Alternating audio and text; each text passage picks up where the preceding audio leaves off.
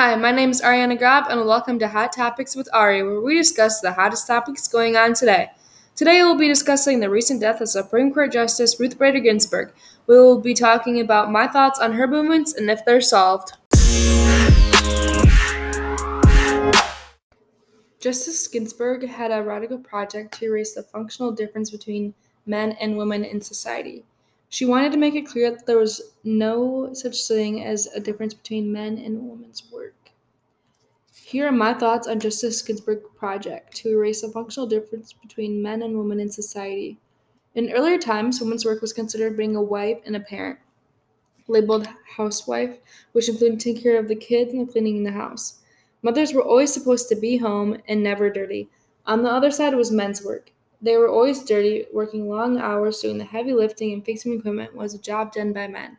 Men's work was considered harder. They were always said to be stronger than women.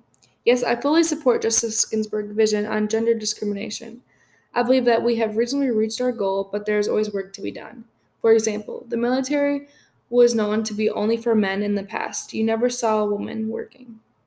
My dad is in the military, and there is an abundance of women who work as well. The military of all types was always said to be for the tougher built men, but it has definitely changed.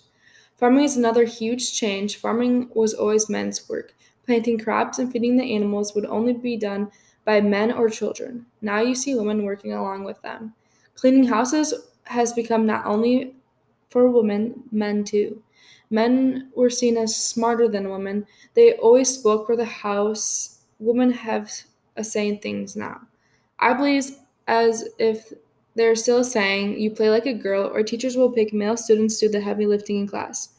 Jobs today, I believe, still discriminate on someone's gender and who they choose to hire, which is very wrong. You shouldn't be unable to get a job just because of your gender. Justice Ginsburg has come a long way of making it change and a change for the better.